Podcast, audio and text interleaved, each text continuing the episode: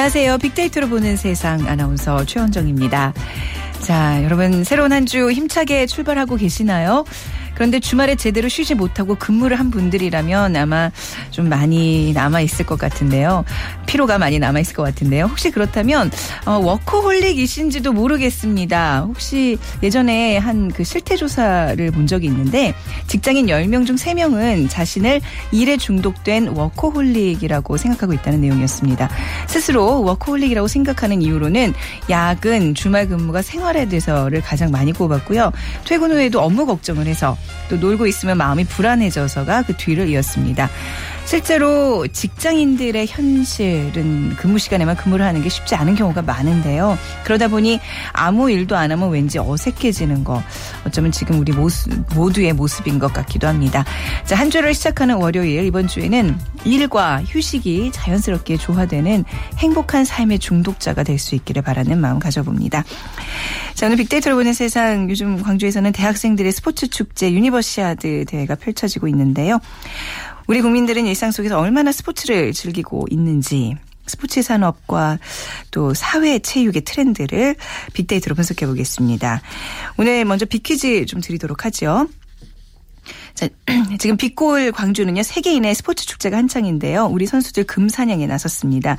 대회 사흘째인 어제, 오늘 유도에서 금메달 두 개가 나왔습니다. 앞서 결승전에서 선배 왕기춘에게 패배를 안긴 카산 칼무르자에프의 쌍둥이 동생을 상대로 시원한 업어치기 한판승을 한 선수는 누구일까요? 대회 2연속 우승을 차지하는 기쁨을 누린 이 선수의 이름을 맞춰주시면 됩니다. 1번 김재엽, 2번 빅토르안, 3번 곽동한, 4번 양학선. 1번 김재엽, 2번 빅토르한, 3번 곽동한, 4번 양학선. 저희가 푸짐한 상품 준비하고 있겠습니다. 휴대전화 문자 메시지 지역번호 없이 샵 9730, 샵 9730. 짧은 글은 50원, 긴 글은 100원의 정보 이용료가 부과됩니다. 정답 많이 보내주시기 바랍니다.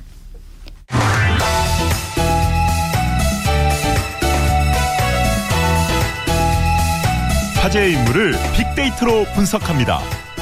핫이슈 빅피플 네, 화제 인물들을 빅데이터로 분석해보는 시간 스토리닷의 유승찬 대표와 함께하겠습니다. 안녕하세요. 네, 안녕하세요. 자, SNS상에서 어떤 이슈들, 뭐 인물들 화제가 되고 있나요? 오늘 아침 들어온 소식이죠. 그 네. 채권국의 긴축안 수용 여부를 묻는 그리스 국민 투표가 그 국도 국민들의 압도적인 반대로 부결됐다는 소식 들어와 있습니다. 네. 그리고 오늘 그 국회법 개정안에 대한 재의결 투표가 진행되지만 새누리당은 투표에 불참하기로 결정했습니다. 네. 그리고 세계 유산위원회 WHC가 4일 충남 공주 부여와 전북 익산의 그 백제시대 대표 유산 8곳을 묶은 백제 역사 유적 지구를 세계 유산 중 문화유산으로 등, 등재하기로 결정을 했고요. 네. 또 논란이 됐었죠. 그 일본의 근대 산업 시설에 대한 그 문화유산 등재도 네. 그 몇 가지의 문구를 포함시키는 것을 전제로 해서 네. 만장일치로 통과됐다. 조선인 이제 강제 징용은 네. 이제 표기하기로 합의를 본 거죠. 네. 그런데 또 네. 외무장관은 또 부정하고 나섰어요. 일본 외무장관은 꼭 그런 것은 아니다. 아, 뭐. 그런가요? 네. 어. 그리고 메르스 가뭄 등에 따른 추경 예산안 논란도 뜨거워질 전망입니다. 네. 자, 핫이슈 빅피플. 오늘, 오늘의 빅피플 좀 분석해 보겠습니다. 제일 첫 번째 인물은, 아, 저희가 뭐 계속해서 이제 얘기를 나누고 있습니다만, 유승민 새누리당 원내대표 오늘 좀 얘기를 해야 되겠네요. 네, 그렇습니다. 예. 어, 여의도에서 가장 그 뜨거운 인물인데요. 유승민 그 새누리당 원내대표는 그 대구 동구울에서 17대 때부터 국회의원을 하고 있는 여당의 그 대표적인 정, 경제통으로 이렇게 알려져 있죠. 네. 그 서울대를 나와서 그 위스콘신 대학교에서 그 경제학 박사학위를 받았고 네. KDI 그 한국개발원 경제개발원 연, 그 연구원으로 일했습니다. 아버지가 유수호 의원이라고 혹시 기억하시는지 모르겠어요. 네. 다선 의원이죠. 네. 대구 지역의 다선 의원인데 다선 의원의 아들로도 유명합니다. 음, 네. 그 대표적인 정치 경력으로는 먼저 젊은 시절에 그 여의도 연구소장 을 지내면서 네. 그이 연구 리서치를 했고요. 그리고 한나라당 최고위원을 거쳐 그 청와대가 지원했던 그 박친박계 박- 이주영 의원을 물리치고 원내대표 당선됐습니다. 네. 합리적이고 보수적인 경제 정책을 펴왔다는 평가고요. 무엇보다 소신을 강조하는 정치인으로 알려져 있습니다. 네. 그러니까 좀 할 말은 좀 하는 그런 스타일이라고 그래야 될까요? 네, 그렇습니다. 예. 근데 이제 왜 이렇게 대통령과 이렇게 반목을 하고 있는지 특히나 이제 굉장히 뭐 경로를 했다는 표현까지 이제 나오고 있잖아요, 대통령께서. 네, 그렇습니다. 예. 예, 어떤 이유일까요? 네. 일단 그 대통령이 경로한 가장 표면적인 이유는 그 네. 국회법 시행령 개정안 때문인데요. 네. 그 청와대의 반대에도 불구하고 여당이 이걸 물어, 밀어붙였다 이런 거예요. 음, 그러니까. 원- 원내대표니까 당연히 책임이 네. 있겠죠. 특히 국회법 개정안이 발의 발단이 된 것이 세월호 특별법 그 시행령 때문에 발의가 되지 않았습니까? 네. 그 표면적인 이유는 이런데요. 이전에도 그 박 대통령이 불편해할 만한 일들이 몇 번 있었습니다. 그 유 원내 대표는 원래 여의도 연구소장 시절에도 당시 이회창 대표한테도 노라는 말을 자주 해서 네. 뭐이 회자가 되기도 했었는데요. 그 2012년인가요? 새누리당이 상징색을 빨간색으로 바꾸지 않았습니까? 네네. 그때 그때 친박계 의원 중에서는 유일하게 유승민 대표가 여기 반대했다고 그래요. 아, 그래요? 네. 네. 근데 그때부터 이제 어. 반대 인연이 시작이 됐다고 하고요. 그리고 좀 결정적인 게 그 박근혜 대통령의 그 최측근으로 알려진 이른바 문고리 삼인방이 있습니다. 네. 그 이제, 이재만 청와대 그 총무비서관, 정호성 부속비서관, 안봉근 국정홍보 비서관에 대해서 공식석상에서 얼라라는 표현을 했어요. 음. 이게 대구 사투리로 어린애라는 네. 뜻이라는데요. 뭐 이런 것이 이제 쌓여서 이게 된 건데 그 원내대표 당선될 때도 좀 갈등이 있었고요. 그리고 네. 교섭단체 대표 연설에서 그 사회적 약자를 위한 보수의 새로운 역할을 주문하면서 증세 없는 복지는 허구다. 네. 뭐 이렇게 발언을 했어요. 이거는 이제 박근혜 예. 정부의 그 정책 기조와 정면으로 정- 배치되는 그렇죠, 것이었어요. 네. 그러니까 여당 원내대표가 음. 정부의 정책 기조와 정면으로 배치되는 어떤 발언을 한 것. 그리고 사드 배치 문제를 네. 청와대와 상의 없이 공론화했어요. 그랬죠. 이건 네. 유승민 원내대표 원래 이제 미국에서 공부도 했고 그 친미주의자로 알려져 있고 네. 그 안보 어젠다를 선점하려는 어떤 의도가 있었다. 그래서 대통령이 이제 그날 발표할 때 국민을 위한 정치라 정치가 아니라 자기 정치를 하는 사람이 있다 이렇게 이제 네. 지목을 한 대목도 바로 네. 이런 것들은 이제 염두에 두고 한 것이다. 뭐 이런 것인데요. 하지만 이렇게 이렇다고 해서 이런 것들은 이제 당 내부에서 그 해결할 일이지 공개적으로 그 원내대표를 어떤 대통령이 찍어내는 듯한 발언을 하는 것은 부적절하지 않느냐 뭐 이런 의견들이 많습니다. 네. 그러니까 지금 이제 국회법 개정안으로 인해서 벌어진 두 사람의 어떤 그런 관계를 이제 그 역, 그 앞에서 사건들을 좀 되짚어 보니까 충분히 이게 정말 쌓이고 쌓인 그런 게 이제 이렇게 느껴지네요. 네, 그렇습니다. 네. 근데 오늘을 계기로 이제 사퇴하라는 친박계 압력이 거셀 텐데 어떻게 전망하세요? 일단 유승민 대표는 고집이 센 사람으로 알려져 있어요. 네. 예. 아직은 사퇴하지 않을 것이다 이런 전망이 우세합니다. 그래요, 네. 예, 특히 대통령의 말, 말에 밀려서 사퇴하는 일은 절대 없을 것이라는 것이 이제 측근들의 전언입니다. 음. 약간 본인의 정치적 생명을 좀 걸고 있는 것 같아요. 네, 그렇습니다. 네. 원내대표는 최근까지 사퇴를 묻는 기자들의 질문에 드릴 말씀이 없다. 네. 물러날 이유를 모르겠다. 뭐 청와대에 전혀 압박을 느끼지 않는다. 등 짧지만 결기가 네. 음. 있는 뭐 이런 말을 남겨서 SNS 회자가 많이 됐었는데요. 대구 지역 민심도 유 원내 대표가 좀 유리하게 전개되고 있는 것이 아니냐 이런 분석이 나오고 있습니다. 물론 새누리당 정서로 봤을 때 그리고 유 원내대표의 성격을 고려해 봤을 때 유 원내대표가 친박이 정한 시점이 아니라 자신이 원하는 시기를 골라 명예롭게 사퇴하는 상황이 올 것이다. 이렇게 예- 내다보는 새누리당 인사도 있습니다. 음. 네. 그리고 오늘 제2 부결 이후 거취에 대해 대한 압박과 이에 대한 유 원내대표의 대응도 이제 한층 분명해질 텐데요.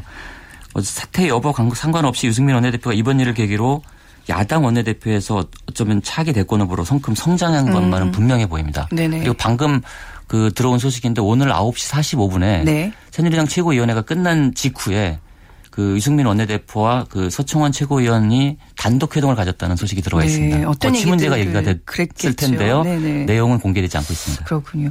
지금 이제 그 지역구인 대구에서도 유승민 원내대표를 지지하는 이렇게 플래카드도 꽤 많이 걸려 뭐 있고 반대하는 프레카드도 있고 지지하는 예, 프레카드도 아주 있고요. 예. 팽팽하다 그러더라고요. 근데 야당 지지자들이 이제 오히려 유승민 원내대표를 이제 지지하는 기현상까지 벌어지고 네, 이게 기현상이죠. 그러니까 네. 야당 대표들이 여당 원내대표를 지지하는 현상이 네. 벌어지고 있는데요. 네. 일단 주간 언급량이 10만 건을 넘어서 굉장히 많은 언급량을 기록했습니다. 그러니까 유승민 대표가 정치를 시작한 이래로 가장 큰 관심을 받고 있다 이렇게 예, 볼수 있을 것 같고요. 어, 야권 지지자들의 그 유승민 지키기 음. 뭐 이- 이게 이제 일고 있는데 노회찬 전 의원은 트위터에 그 TV 보시던 팔순 노무께서 유승민 저 사람 정의당에 데려올 수 없느냐 이렇게 부르시고 네. 그래서 답변 대신 지난 10년간 참가한 TV 토론 중에서 2004년 손석희 사회 유시민 유승민 그리고 제가 출연했던 토론이 제일 좋았다 이렇게 말씀드렸다. 네. 그래서 호응을 얻었고요. 네. 그 김진애 전 의원도 이제 그 국회법 거부가 아니라 유승민 거부가라는 말이 나오고 있다. 네. 뭐 이런 얘기를 하고 했고요. 그리고 최고위원회에서 공갈 발언으로 그 윤리심판원으로부터 6개월 징계를 받은 정청래 의원 있지 않습니까? 네. 50여일 만에 트위터에 복귀를 했습니다. 복귀를 해서 그 이 유승민 무죄다 뭐 이런 취지의 그 이 트윗을 올려서 트위터 복귀 신고를 아 트위터 복귀인 거죠? 네, 하는데 트위터 네, 네. 트위터 복귀죠. 네네.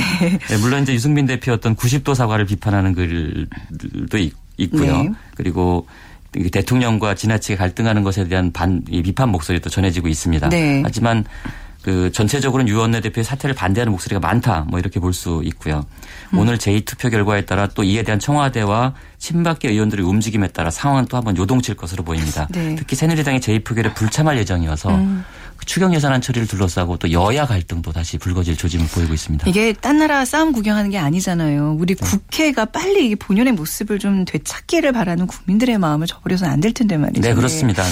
자, 그리고 오늘 이제 그리스 국민 투표 결과가 이거 저기 여론조사와는 정말 다른 모습으로 결과 나왔는데 이 소식도 전해 주시죠. 네, 오늘 네. 새벽에 그 결과들이 속속 들어오고 있는데요. 그 채권국이 그 그 제시한 그리스 긴축안에 대한 찬반 투표가 압도적인 반대로 부결됐다는 소식이 들어왔습니다. 네. 이는 집권 시리자당의 알렉시스 치프라스 총리의 정치적 승리로 여겨지고 있는데요. 제1야당의 신민주당 대표는 즉각 사임 의사를 밝힌 것으로 알려졌습니다. 그러니까 투표 결과에 책임을 지고. 네. 근데 애초에 여론조사는 박빙이거나 거의 뭐 찬성일 것이다라는 예, 의견들이 많았는데요. 1, 2%로 왔다 갔다 하는 완전히 빗나갔습니다. 그러니까 그래요. 20% 이상 차이의 네. 어떤 압도적인 반대가 나왔고요. 대체로 61대 39 그래서 반대표가 20%나 더 많이 네. 나온 것으로 알고 있어서 막판에 그 이 치프라스 총리의 호소 음. 이것은 결정이 아니라 협상 카드다. 네. 반대표를 던지면 내가 더 좋은 협상 카드를 갖게 될 어, 것이다. 뭐 이런 네네. 것이 주요한 것이 아니냐 이런 분석이 나오고 있습니다. 이에 대해 유로존 정상들이 그 곤혹스러워 하고 있는 가운데 대책 마련에 부심하고 있는데요. 네. 그, 그 그렉시트라고 그러죠. 그리스의 유로존 탈퇴와 네. 디폴트 선언이냐 아니면 재협상이냐에 대한 추가 회의가 진행될 예정이어서 그리스발 금융위기는 아직도 계속되고 있다 이렇게 볼 수 있겠습니다. 아무튼 그 젊은 그 치프라스 총리가 국내 여론에서는 재신임을 받았다 뭐 이렇게 분석할 수 있는 거네요. 네, 상황이 복잡하긴 한데 일단 네. 국민의 지지라는 협상 카드를 손에 쥔 것만은 분명해 보입니다. 치프라스 총리는 선거 전부터 이 협상력을 높이기 위해 그 반대표를 던져달라 이렇게 호소를 했는데요. IMF가 최근에 부채 30%를 헤어컷 줄이고 줄여주고 네, 네. 그 다음에 만기를 20년 더 늘려줘야 된다는 입장을 발표했는데 이것을 이제 치프라스 총리는 밀어붙이려고 하고 있습니다. 네. 그래서 치프라스 총리는 쉬운 합의는 없지만 정당한 합의는 있다. 뭐 이런 유명한 말을 남겨서 음. 채권단이 IMF가 인정한 채무 재조정을 해야 된다. 네. 채무 재조정을 요구하고 나섰고요.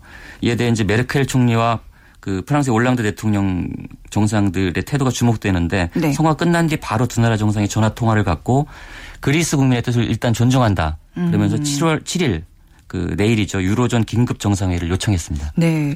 정말 이제 점점 불확실성이 더 높아지는 거잖아요. 네, 그렇습니다. 우리나라 이제 입장에서도 최악을 좀 대비하는 자세를 좀 갖춰야 되겠습니다. 자, 오늘 말씀 잘 들었습니다. 감사합니다. 네, 고맙습니다. 네, 소리닷의 유승찬 대표와 함께 했습니다.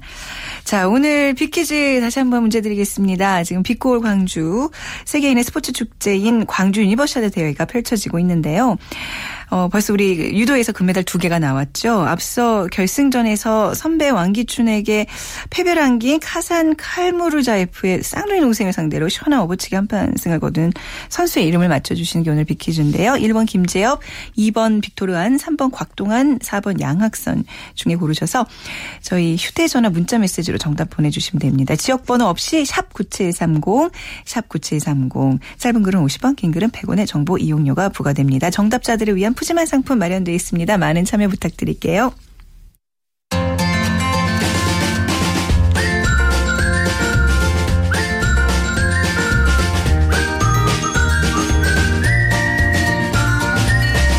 마음을 읽는 트렌드가 보인다. 빅데이터 인사이트.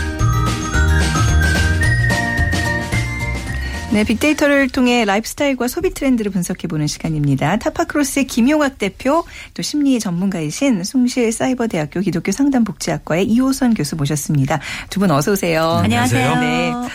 자, 오늘 광주 유니버시아드 대회를 이제 우리가 맞이하면서 좀 스포츠 얘기를 할 텐데요. 어떤 얘기를 좀 나눠볼까요, 대표님? 네, 말씀하신 광주 네. 유니버시아드 대회가 네. 이제 오늘로 나흘째를 맞고 있습니다. 네. 예, 전 세계 약 170여 개국에서 2만여 명의 선수단이 참석을 참가를 하고 있고요. 금메달 272개를 두고 12일간의 대장정을 펼치게 됩니다. 이번 대회가 내년 리우데자네이루 올림픽을 1년 앞두고 열리는 거라서 그 주요 국가들이 최정예 선수들을 참가시키고 있는데요. 네. 우리나라는 대회 4일째 현재 금메달 4개, 은메달 6개, 동메달 6개로 현재 순위 3위를 달리고 음. 있습니다. 어, 금메달 25개를 목표로 이번에 3위 탈환을 목표로 하고 있는데 우리나라는 네. 2011년도 중국 선전 대회에서 3위를 했었고요.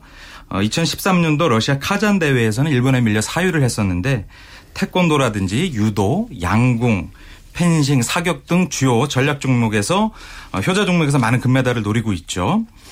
이런 전통적으로 유니버시아드 대회는 새로운 스포츠 스타의 등용문으로 불리고 있습니다. 이 대회를 통해서 국제적으로 알려지고 네. 올림픽 같은 무대에서 이제 일약 국제적 스타로 발돋움을 하게 되는데요.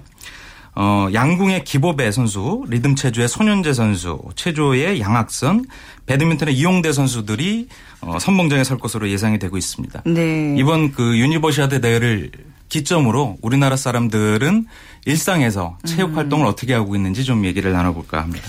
그리고 이런 이제 큰 국제 대회가 한번 이렇게 이제 치러지고 나면 평소 안 하던 스포츠도 막 굉장히 챙겨 하게 되고 뭐 그렇게 되는데 이호선 교수님은 뭐 운동 좋아하세요? 어, 저요? 네. 저는 뭐, 제가 중학교 때 태권도 선수였습니다. 아, 예. 어, 어쩐지 그 네. 풍채가 좀 남다르시다 했어요. 어쩐지 네. 저 풍채는 운동 때문은 아니고 먹어서 그런 거고요. 아, 그러시군요. 예. 근데 지금은 뭐 이제 산 저희 집이 이제 산 뒤쪽으로 산이 있는데 네. 어, 그 산은 이제 보는 걸로 올라가는 게 아닌 걸로 네. 지금 살고 있는데 요새는 뭐 어른들도 지금 이 유니버시아드 대회라는 게 대학생들을 중심으로 해가지고 네. 일종의 올림피아드가 열리는 걸 우리가 유니버시아드라고 부르는 거잖아요. 네. 근데 요새 옛날하고 다르게 우리나라 학생들 특별히 저희 애 같은 경우 막내가 지금 중학생인데 네. 그 막내가 하는 이야기를 들어보면 초등학교 때도 그렇고 중학교 때도 그렇고 제가 지금 큰애는 또 고등학생이거든요. 네. 학교에서 누가 인기가 있는가 남자애들 중에 맞아요. 가장 인기 있는 애들은 운동 잘하는. 운동 잘하는 애들이에요. 네. 또 운동 잘하는 애들이 또 키도 큽니다. 네. 또 키도 큰 애들이 요새는 또 인물도 좋아요. 아. 또 공부랑 상관없이 또 성격이 또 좋기 때문에 네. 이런 여러 요소들이 사실 요새 아이들은 아 스포츠가 중요하구나. 네. 그리고 또 요새는 키 크기를 경쟁적으로 하고 있기 때문에 스포츠에 대한 관심은 남다르다 이렇게 볼 수 있죠. 네, 어, 굉장히 새로운 사실인데요. 이호선 교수님 태권도 하셨 었어요. 저 태권도 좀 했습니다. 네. 앞으로 예, 좀 잘하겠습니다. 네. 네. 자, 김 대표님, 우리, 우리 일상 속에서 스포츠 혹은 체육 활동에 대한 빅데이터를, 빅데이터로 좀 활용, 저희 분석해보면 어떤 내용들이 담겨 있을까요? 네, 먼저 그 네. 유니버시아드 대회 외에도 네. 최근에 이런 국제적 스포츠 이벤트가 우리나라에서 많이 열리고 있는 것들을 두 분뿐만 아니라 청취자 여러분들도 많이 네. 어, 기억을 하고 계셨을 것 같은데요. 작년에는 인천 아시안 게임이 있었잖아요. 올해는 제천에서 아시아 리듬 체조 선수권 대회가 열리고요. 네. 문경에서는 세계 군인 체육 대회가 열립니다. 아, 세계 군인 체육 대회요. 네. 이런 국제적 스포츠가 많이 열리는데 우리나라는 전 세계의 메이저 4대 스포츠 대회를 다 개최한 나라가 있는데요. 네. 그 국제적 스포츠 대회를 이제 뭐냐라고 부르신다면 하계 동계 올림픽과 월드컵 네. 그리고 육상 선수권 대회인데 이번에 평창에서 동계 올림픽을 저희가 개최함에 따라서 네개 스포츠 대회를 다 연 전 세계에서는 여섯 번째 국가가 됐는데요. 음, 네. 프랑스, 이탈리아, 독일, 러시아, 일본 다음으로 우리나라가 이제 이네개 4대 주요 스포츠 대회를 다 개최하는 나라가 됐습니다. 이것이 네. 다른 나라하고는 달리 무려 30년 만에 이 음. 네개 대회를 다 여는 어, 세계적으로는 최초의 나라가 어우, 된 것인데요. 그렇군요. 이거 자체가 국제 스포츠 시장에서 우리나라의 위상이 얼마나 높은가를 증명하게 된 네. 계기가 된 것이죠. 그냥 뭐 이걸 많이 유치한다고 또 좋은 거는 아니지만 사실 그 스포츠의 어떤 행사 자체 질적인 면에서도 훌륭하잖아요. 항상 보면. 네. 그렇습니다. 이런 것이 꼭 국력을 네. 어, 상징하는 것이기도 하고요. 이런 대회를 여는 그 준비 기간에는 이것저것 정말 많이 뭐 스포츠 경기력뿐만 아니라 네. 대회를 유치해서 할 수 있는 인프라라든지 네. 아니면 어 국민적 문화의 성숙도라든지 이런 것들이 다 어, 전제가 돼야 되는 거겠죠. 그래서 우리나라 스포츠 산업의 시장 규모를 한번 살펴봤는데요. 스포츠 산업이라는 거를 스포츠 활동에 필요한 용품이라든지 장비, 시설, 또 서비스라든지 경기 강습 등 스포츠 활동에서 요구되는 유무형의 재화와 서비스라고 저희가 가정했을 때에 2014년 기준으로 약 40조 원을 상회한다고 합니다. 네. 이게 2015년 이후에는 매년 10% 이상의 고성장을 거듭하고 있는 건데요. 이 중에서 스포츠 용품 시장이 용품 시장의 성장세가 연평균 38% 이상 성장하고 있다고 하니까 어마어마한 규모가 아닐 수가 없고요. 네. 어, 이렇게 된 이유는 소득이라든지 여가 시간이 이제 나아지고 증가하고 또 국민들이 웰빙이라든지 힐링에 대한 관심이 증가하면서 생활 스포츠 시장이 전반적으로 빠르게 확대되고 있다 이렇게 볼 수가 있을 것 같고요. 이런 스포츠 시장은 관람 스포츠하고 참여 스포츠를 크게 나눌 수가 있습니다. 네. 저희가 지난 2년간에 건강 혹은 체육 활동과 관련된 빅데이터 약 2010만 건을 대상으로 분석을 해보니까요. 우리 국민들이 가장 즐겨하는 스포츠 활동이 2013년에는 걷기나 달리기, 자전거 같은 실외 스포츠에서 2014년에는 헬스나 스쿼트, 필라테스, 요가 같은 네. 실내 스포츠로 바뀌고 있는 것들을 살펴볼 수가 있었습니다. 이게 스포츠 활동에 필요한 여러 가지 이제 제반 여건도 달라졌겠지만 스포츠 활동을 하는 목적의 변화하고도 크게 관련이 있을 것 같은데요. 어, 어떤 외적 아름, 아름 다움이라든지 이런 것들 통해서 자신감을 얻고 남한테 보여주는 모습에서 행복감을 얻는 사람들의 트렌드 변화가 이런 스포츠 종목의 변화에도 큰 영향이 있을 것 같고요. 또 최근에는 중국발 황사가 굉장히 많이 심해졌잖아요. 그래서 실내로들 네. 아, 이동하시는 거군요. 그렇습니다. 네. 그래서 이제 실내 스포츠가 크게 아, 사랑을 받고 있는 것 같습니다. 네. 근데 이 참여 스포츠, 그러니까 관람은 정말 자기가 즐거워서 하는 건데 참여라는 네. 거는 좀 어느 정도 스트레스도 좀 동반하는 것 같아요. 뭔가 이렇게 의무감에서. 예. 음. 그렇죠. 네. 전 또 야구광이기도 한데요. 아, 또 야구도 좋아하세요. 네. 선수는 아니에요. 공이 딴 데로 가요. 네, 네. 그런데 이제 그 이게 스포츠 문화가 달라진다는 게 여러 측면에서 보이는데 아까 우리 김 대표님 말씀하신 것 중에 이제 그 아웃도어 시장들이 엄청나게 증가하고 있는 요 비슷한 추세를 말씀해 주셨는데 그 해외에 여행을 가보면 그 해외 여행 다닐 때 그 등산복을 입고 돌아다니는 거 우리나라 사람들밖에 없다 그러잖아요. 아주 흥미로운 이야기인데 그만큼 시장이 커졌다는 얘기고 그 시장이 커진 데는 어떤 영향이 있는가? 적어도 심리적으로 우리가 실내 스포츠에 대한 증가도 그렇고 또 아웃도어 그 의상이라든지 이런 부분 에 있어서의 증가가 도드러진 건 뭐냐면 좀 있는 사람들이 하는 게 일단 스포츠인 거죠, 이제는. 네. 옛날엔 주로 걷는 거였잖아요. 몸땡이 하나로 하는 거. 그랬다가 네. 이제는 조금 더 내게 돈을 들이고 장비를 구입하고 이거는 경제적인 여유가 일단 뒷받침이 돼야 되고요. 네. 최근에는 100세 시대가 도래하면서 건강 수명이라는 굉장히 중요한 단어가 새롭게 우리 일상 속으로 딱 진입을 하게 돼요. 그러니까 오래 사는 게 중요한 게 아니라 얼마나 어떻게 사느냐 이게 중요하다. 그렇죠. 이런 이야기가 막 나오니까 어떻게든 이제 걸어야 되겠다. 네. 옛날 공원엔 50 대, 60대, 70대가 많았다면 요새는 30대, 40대가 네. 함께 나와서 운동을 하면서 어떻게 하면 건강을 유지할지에 대해서 또 몸매를 건강하게 유지할지에 대해서 관심이 정말 많죠. 네. 근데 요즘은 이제 그 관람 스포츠의 문화도 굉장히 많이 바뀌고 있는 것 같아요. 제 주변에 야구 야구장 직접 네. 가서 보세요? 좀 보죠. 아, 네. 그러시구나. 네. 저는 이제 얘기 말씀드려도 되나요? 네. 저는 쌍둥이 팬인데요. 네. 요즘은 네, 네. 네네. 네. 그런데 관람 문화라고 하는 게 물론 어. 뭐 비용도 좀 들고 하긴 하지만 거기서 사람들은 일단 소속감도 느끼는 것 같아요. 네. 어, 내가 이 팀에 소속돼 있다. 이 팀을 응원함으로써 나와 팀을 동일시하는 것도 있고요. 거기서 또 만들어지는 함께 응원하는 사람들의 동지애가 있어서 음, 네. 사실 군중 속의 고독을 고- 어, 경험하고 있는 현대인들에게는 내가 내 시간과 열정과 에너지와 취향까지 몰입할 수 있는 굉장히 좋은 게 바로 관람 스포츠이기도 하고요. 네. 다만 문제가 있다면 비용 면에 있어서 상당한 비용이 좀 든다는 것 그리고 또 하나는 이제 곡의 시즌이 또 있습니다. 네. 그래서 이제 오랜 시간을 기다렸다가 내 남은 인생의 굉장히 중요한 부분에 방점을 찍듯이 그곳에 가야 된다는 것이 조금 아쉽죠. 음. 네, 김 대표님도 혹시 야구 어떤 이렇게 뭐 특정 팀 응원하고 그러세요? 네, 제가 그 네. 프로야구 창단 때부터 지금까지 한 팀을 응원하고 있는 골수 아, 팬인데요. 혹시 그 저기 본인 닮으신 그곰 팀인가요? 네. 왠지 배어- 배어들. 바로 맞추네요. 네, 네. 맞습니다. 그 관람 스포츠라는 거는 지금 어떤 빅데이터 상으로 어떻게 분석이 될수 있을까요? 네. 이 교수님이 말씀하신 것이 데이터상에서도 그대로 증명이 되고 있는데요. 네. 지난 2년간 그런 관람 스포츠에 연관된 얘기 약 3,800만 건을 대상으로 분석을 해보니까요. 네. 종목 면에서는 프로야구가 1위로 나타났고요. 그 다음에는 프로축구, 프로농구, 격투기, 프로배구의 순서로 나타나고 있습니다. 네. 실제 관람 스포츠 중에서 프로야구가 많이 언급되고 있는데 그러다 보니까 그 프로 이 관람 스포츠를 소비하거나 이용하고 있는 그 국민들의 패턴을 살펴보면 전체 언급 중에서 종목이라든지 아니면 그 특정 구단의 이름 선수에 대한 스포츠 속- 속성과 연관된 얘기가 1위로 나타났습니다. 약 30%.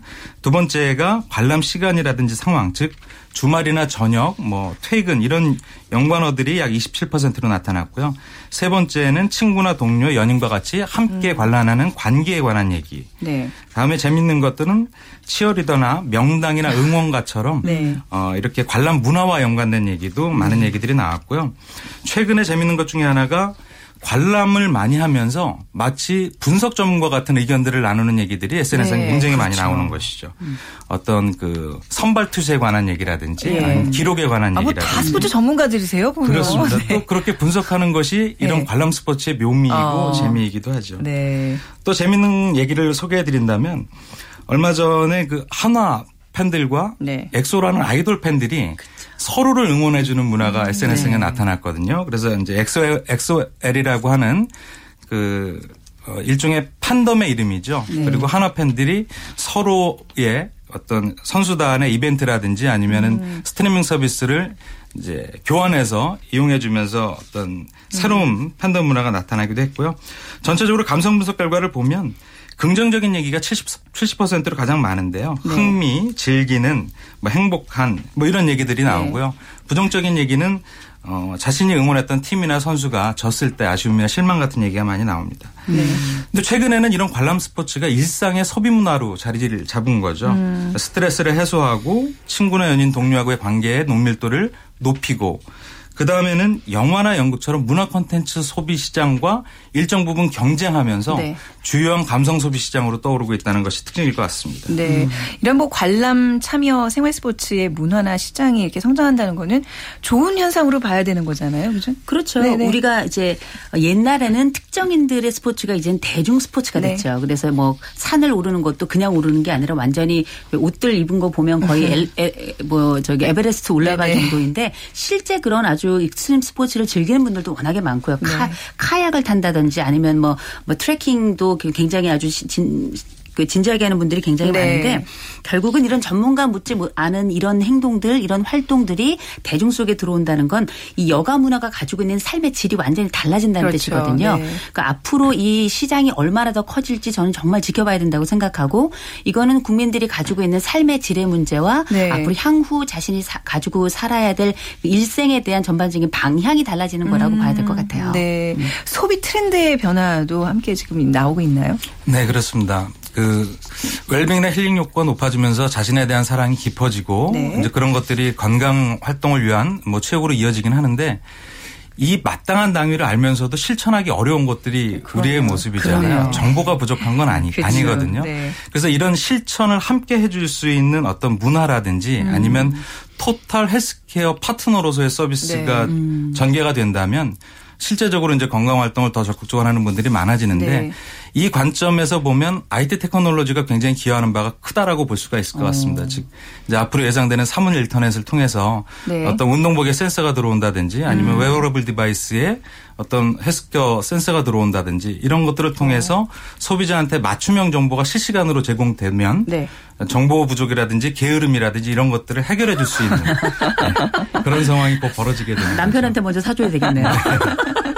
아, 그렇군요. 시장도 이렇게 좀 다양해지고 있고, 기본적으로 우선 스포츠를 좋아하는 사람들 보면 그 에너지가 굉장히 넘치고 보기가 좋아요. 우리 이호선 교수님 보니까 그 에너지의 또 근원은 스포츠, 네, 그 태권도에 있었네요. 또 네. 있어 보입니다. 네. 있어 보이고요. 네. 어, 여러 연관성들이 또 많아지니까 가족들 네. 위해서도 이건. 좋죠. 네. 자, 오늘 스포츠 산업 분석과 사회체육의 트렌드에 대해서 두 분과 말씀 나눠봤습니다. 타파크로스의 김영학 대표, 숭실사이버대학교 기독교 상담복지학과의 이호선 교수였습니다. 감사합니다. 고맙습니다. 네. 자, 오늘 빅퀴즈 정답은 3번 곽동환 선수입니다. 2217님 정답 맞춰주시면서 우리 앞서서 워크홀릭 얘기했는데요. 2년간 취업에 실패 중인 취준생입니다. 워크홀릭 한번 되어보는 게 꿈입니다 하셨는데 힘내십시오. 그리고 6243님 광주에서 우리 선수들 멋진 금사냥 소식 기다리고 있습니다 하셨고요. 6624님 작년 말 남편 회사 실직 후 너무 막막했었는데요. 저희 쌍둥이 아들들을 생각하며 용기를 내어 남편 과 함께 길거리 토스트 장사를 시작했습니다. 아직 장사가 잘 안 되지만 포기하지 않고 열심히 해보렵니다 하셨어요. 저희가 더욱더 기운 내시라고 백화점 상품권 5만 원 예, 보내드리도록 하겠습니다. 어디서 장사하시는지 알려주시면 저희가 살짝 홍보도 해드릴 수 있는데 그리고 8913님 네 그 결승전 끝나고 곽동환 선수 엎드려 큰절하는 모습 보면서 아주 뿌듯한 기쁨의 박수를 절로 치셨다고 하셨어요. 오늘 이렇게 문자 보내주신 많은 분들 감사드립니다. 내일도 오전 11시 10분에 다시 찾아뵙겠습니다. 지금까지 아나운서 최원정이었습니다. 고맙습니다.